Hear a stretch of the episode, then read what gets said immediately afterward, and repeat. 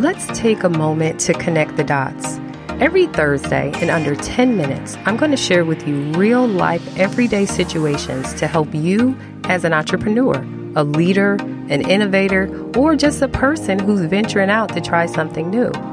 These stories will help you make sense of situations you may find yourself in and also provide encouragement to keep you moving forward in your journey. Here is one of those stories where I'm comparing how being a parent is to also building a startup. So I recently posted on LinkedIn about my daughter being accepted into Stanford as a high school student to take college classes for college credit this upcoming summer. And so this is something I would never share typically on LinkedIn. It's personal, you know, and my kids are old enough to say, hey, mom, I really don't want my picture or my information out there. But this was different because I actually had connections at Stanford and different folks that were alumni over the past few years that have provided information and different things about the school to me in order to share with her. And so I wanted to let them know that this is the result of feeding into someone. And so I made a post about it, and it has tens of thousands of impressions just right now, and it's still fresh, and then hundreds of comments, and I'm very appreciative of it. It really shows you that people can be happy for other people and excited, but also that they accept that some things are a little bit more personal on LinkedIn.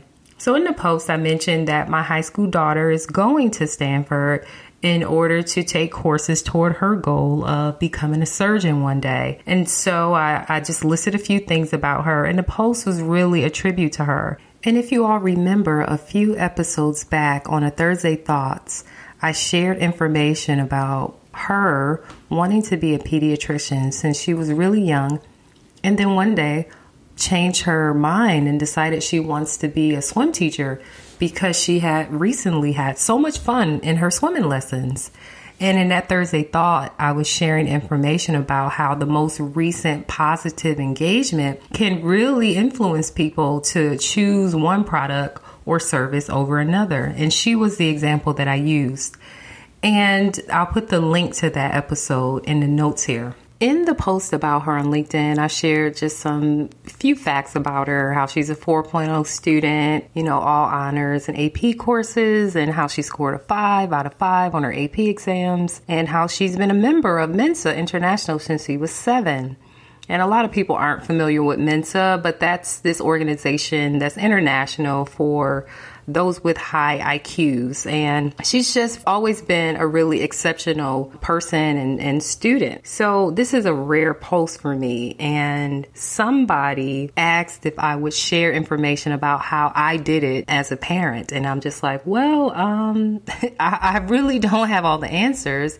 Of course, there's a lot of things that are a part of who she is that I really had nothing to do with, right? It's a matter of one of those things we even say in startups. It's luck, it's blessings, it's timing. I really can't explain it, but I told them that I wouldn't do a full episode about it, but I would mention it in one of the episodes if they really wanted to know. And so I just wanted to share how really raising kids again is so similar to building a startup, because number one is you try a few things that you think will work and it doesn't.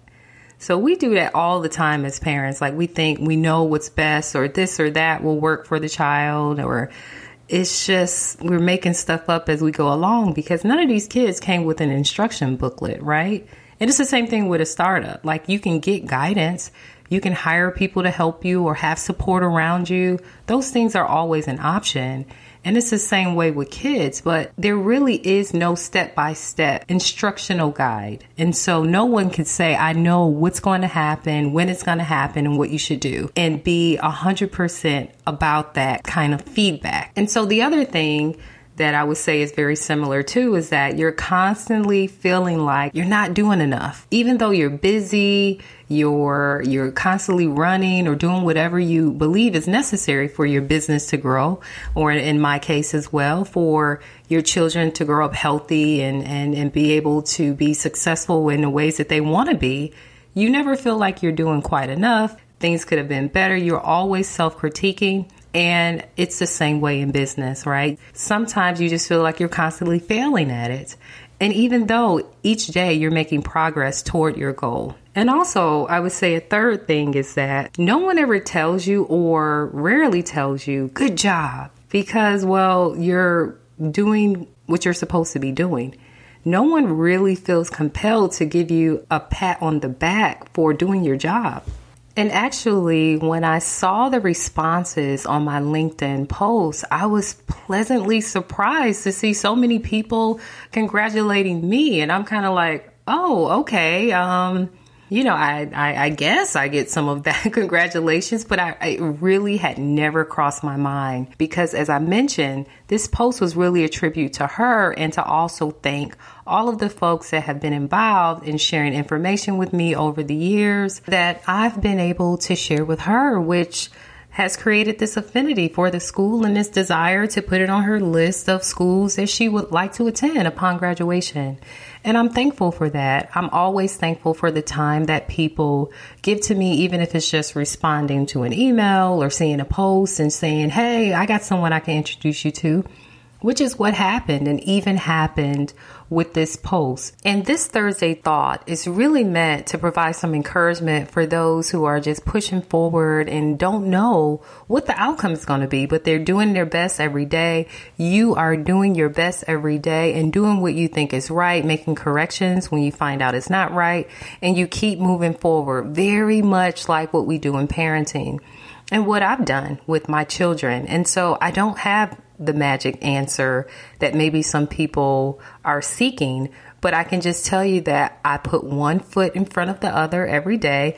I try to do my best every day. And since they don't come with instruction booklets, all you can really do, just like you do when you're building a business, is surround yourself with support, accept feedback, ask for help when you need it, do what you think is right, and when it's wrong, correct it, and continue making steps forward.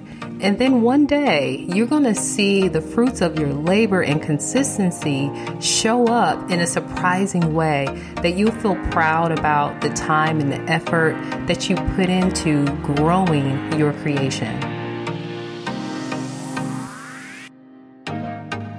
If you're trying to write something right now and you have run into a roadblock, stop what you're doing and go to tpnfocus.com/Jasper.